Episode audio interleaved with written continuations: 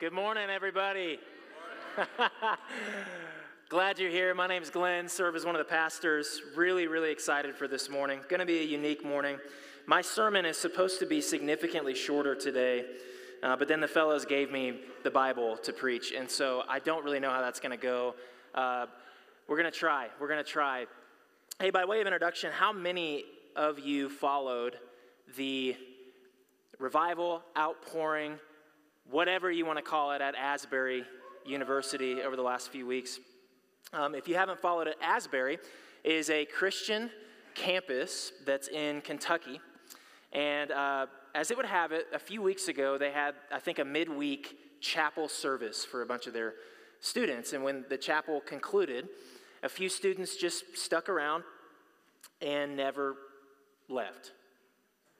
Uh, that turned into a 24 7, multiple day time of worship and prayer that turned in, stretched to a week, and then stretched again to another week. People from all over the place were traveling there. And um, videos of, of students and visitors praying and singing and crying and embracing one another, lying prostrate, uh, that all continues to circulate online.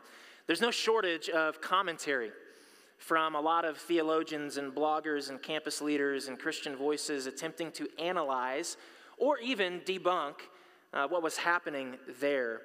Um, and by the way, it spurred on several prayer movements that are now happening at dozens of college campuses across state lines that are happening right now as we are here this morning, which is amazing. Many remain in awe of, of the fervor and the zeal and the passion uh, that was produced through what our Lord was doing there. And uh, there was reported widespread salvation, uh, deliverance from demonic influence, healings, and a lot more. And so I just want to say, first of all, don't sleep on Gen Z, okay? Uh, but one of our passions on Sunday morning here at CLB is to create a down to earth environment that frees very ordinary people like you and like me um, to be good stewards and responsive to the, the presence and power of God among us that's been made possible by the person and work of Jesus. And uh, one of the things I love about City Light Bennington is there's not been a Sunday morning that has passed by in my entire time pastoring this church that I've not been so filled up and encouraged. Uh, the singing of the saints, the, the prayers of the saints, people interceding for our community, interceding for one another. Um, I just think of the expression of worship here. I think of the, the, the, teaching of God's word, the preaching and heralding of the gospel week in and week out. Um, the, the wonderful people that I, I know and love um, and get the opportunity to pray for. It's been amazing. It will never, ever, ever get old. Amen? Uh, and it will never return void. God will always honor it and always bless it as He has in our story. And yet, and yet, any observation of any revival or awakening or movement of any kind in all of history, big or small, it's always going to entail one factor that's present in all of them, one thing that we must have true of our church, and it's this repentance. It's repentance. The late great pastor R.C. Sproul, he wrote, Have you ever been asked what you would do differently in your life if you could do it over again? He says, It amazes me when people respond that they wouldn't do anything differently. He says, I, I simply can't imagine someone not having anything they'd want to change. Don't we all have regrets? Certainly, as Christians who understand sin, we would relish the chance to relive some of our past. Perhaps we have words we'd love to take back or painful scenes that we'd like to, to rewrite. These desires deep in us hint at our need for repentance. It's a word that gets tossed around a lot. Uh, you may be asking, what is repentance? What does it mean? Well, it was central in the preaching of John the Baptist, Peter, James, Paul, our Lord Jesus himself. It's derived from the Greek word metanoia, which means a fundamental changing of one's mind and will. Um, I want to communicate something really important, though, this morning that that definition does not include.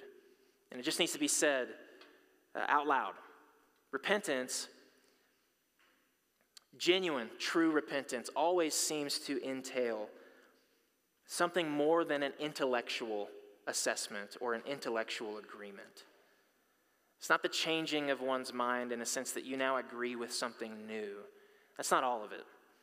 It is a deeply visceral, emotional experience.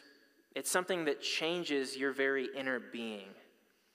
It, it changes the way that you deeply feel about things. And we know this is happening in the life of our church already. But City Light, don't miss this. Martin Luther famously said, he said that all of a Christian's life is repentance. All of a Christian's life. Church, it's not just a posture that we take at conversion when we first give our life to Jesus. It is a posture that we have for the rest of our life. It's a posture that we take and maintain for the rest of our days. And in our preaching, we just wrapped up Genesis chapter 11. We preached through the first 11 chapters of Genesis. That's the sermon series that we're in right now. Um, surprise, surprise, this morning, we're actually going to take a pause. We're going to pick back up. I'll lead us in, in, Genesis chapter 12 next week. But before we get there, we just felt led uh, to, to just take inventory of these first 11 chapters of your Bible. You want to know what I see? Here's what I see in Genesis 1 through 11, and I wonder if you've seen it too. I see our nature as human beings wanting so badly to be our own God and suffering for it. I see blame shifting and pride and shame when our disobedience to God rears its ugly head in our day to day lives. I see envy and anger. I see the murder of one brother by another. I see multiple rebellion efforts by mankind, driven by the blindness of self sufficiency and independence from God. I see darkness so perpetual and selfish that God is brokenhearted and grieved. I see sin. Sin. It's a real thing, y'all. It manifests in our life and in our thoughts and in our attitudes every day. We're captive to it. It's inescapable, it's crouching at the door, it's eager to devour, it's destructive, it's enslaving, it's toxic. This morning, we're going to take one week off of Genesis, and our desire is that this precious church family would just have space for real men and women, real fathers and mothers, real sons and daughters, tired, weak, wayward, hiding, whatever it might be, that we would experience blessing in a unique way. See, here's the thing about a local church. Here's the thing about a local church our change does not happen by osmosis nor is God's design that we would sit back, attend church, and He just does what He wants because He's sovereign. God's design is friendship with us. God's heart is partnership with us. We've got to understand, church, that God's people are the means for God's mission on this earth. We didn't plant a church here so that people would come and create a new spiritual consumer cul de sac right here in Bennington where we go nowhere from here. We just gather together in an elementary school gym to get a little shot in the arm of something that feels good for us for that week. And then we're good. We did it. We arrived. The goal is actually that God would meet us in such a way that we would be His chosen people, a royal priesthood, a holy nation a people that are set on a hill here, a light to this community, people who are salt, people who look different, who live different, people who are marked by one thing joy. Joy. Because we know Jesus, the Savior of the world. He's invaded our life, He's changed our story. He's made a huge difference. We were dead in our sin, and now we are alive in Him. Hallelujah.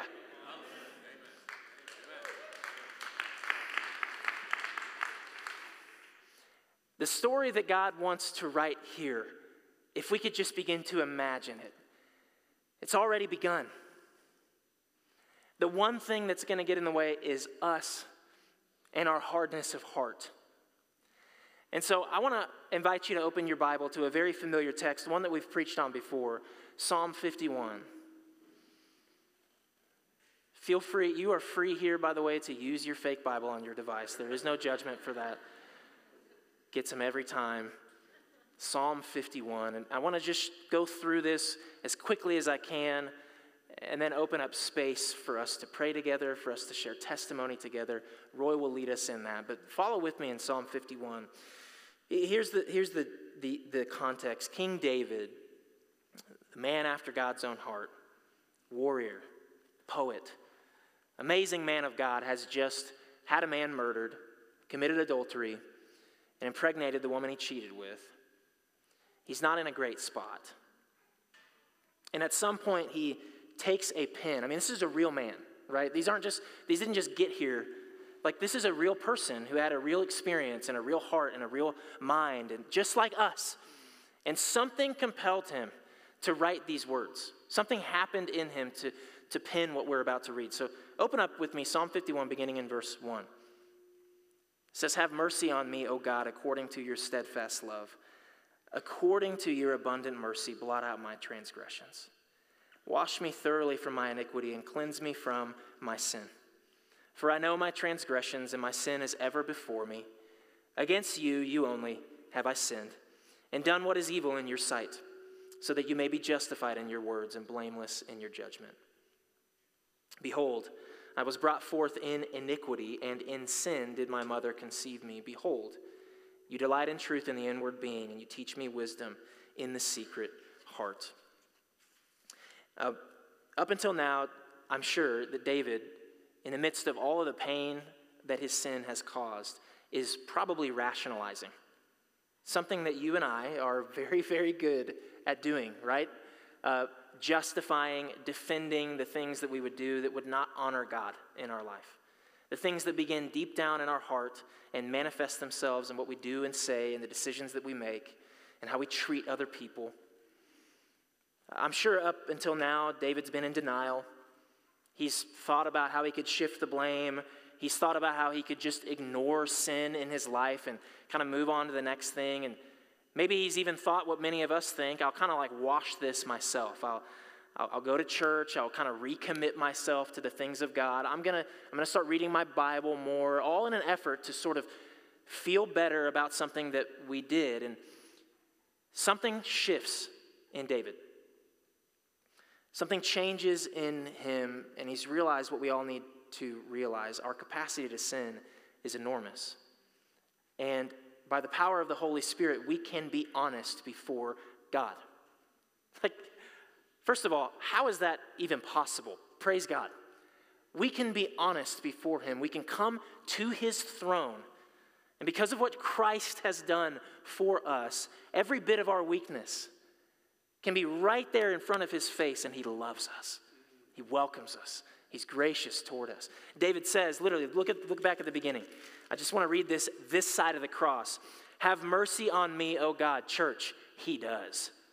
According to your steadfast love, church, he is.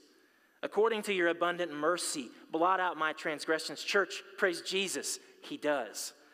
Wash me thoroughly from my iniquity. Church, he does and cleanse me from my sin. Church, He does. The only way to experience God's empowering and transforming, life changing grace is to acknowledge our fundamental need for it in the first place. Can I just, can I just tell you all this? Please hear me. We will not be happy unless we deal with sin. We will have no happiness unless we deal with sin. Charles Spurgeon says this It does not spoil your happiness to confess your sin. The unhappiness is in not making the confession. So, would you bow for a moment and pray with me a very simple prayer? God in heaven, change my mind. Help me to think differently about my sin in Jesus' name. Amen. Pick it up in verse 12. David says, Purge me with hyssop, and I shall be clean. Wash me, and I shall be whiter than snow. Let me hear joy and gladness. Let the bones that you have broken rejoice. Hide your face from my sins and blot out all my iniquities. Create in me a clean heart, O God, and renew a right spirit within me. Cast me not away from your presence and take not your Holy Spirit from me. Restore to me the joy of your salvation and uphold me with a willing spirit. Do you hear the word joy? Do you hear the word gladness? Do you hear the word rejoice? In another psalm, Psalm 32, David, he's just confessed other sin. He's gone through the process of repentance. And this is what he says Psalm 32, 7. This is how he responds to God, the one he's coming and confessing all the sin to. He says, You are a hiding place for me. You preserve me from trouble. You surround me with what? Shouts of deliverance. Church, we need delivering, and there is one deliverer. And then he's not done. Verse 11, just a few verses later, look at how he exhorts everyone else Be glad in the Lord and rejoice, O righteous, and shout for joy, all you upright in heart. In Acts 11, verse 18, we read, Then to the Gentiles also God has granted repentance that what? Leads to life. In Acts chapter 3, 19 and 20, the message is repent therefore and turn back that your sins may be blotted out. Why? That times of refreshing may come from what? The presence of the Lord. David says here, don't remove your Holy Spirit from me. Christian, can I encourage you this morning? Can I give you some good news this morning? God's presence is with you. Praise Jesus. God is with you. Christian, right now in your life, God, Yahweh, the Almighty, is with you. Can I just say it one more time? People aren't hearing me. God is with you. God is with you. What good news this is. Again, go back and read what David says. He says, Purge me with hyssop, and I shall be clean. Church, God does. Wash me, and I will be whiter than snow. He does. Let me hear joy and gladness. You will. Let the bones that you have broken rejoice. You will. Cast me not away from your presence. Take not your Holy Spirit from me, church. In Christ, He won't. The veil of separation has been torn. You have access to the fullness of joy, the fullness of gladness. You have, Christian, if you've bowed your knee to Jesus, you've surrendered your life to Him, you've come home. You've come home to where you belong. God is in the business of restoring all things back to what we read about in Genesis 1 and 2. Rejoice that because of faith in Jesus, you can come back. To paraphrase the old Puritan Thomas Brooks, nothing can make a man or woman miserable who has God as their portion. Nothing can make a man or woman truly happy that lacks God as their portion.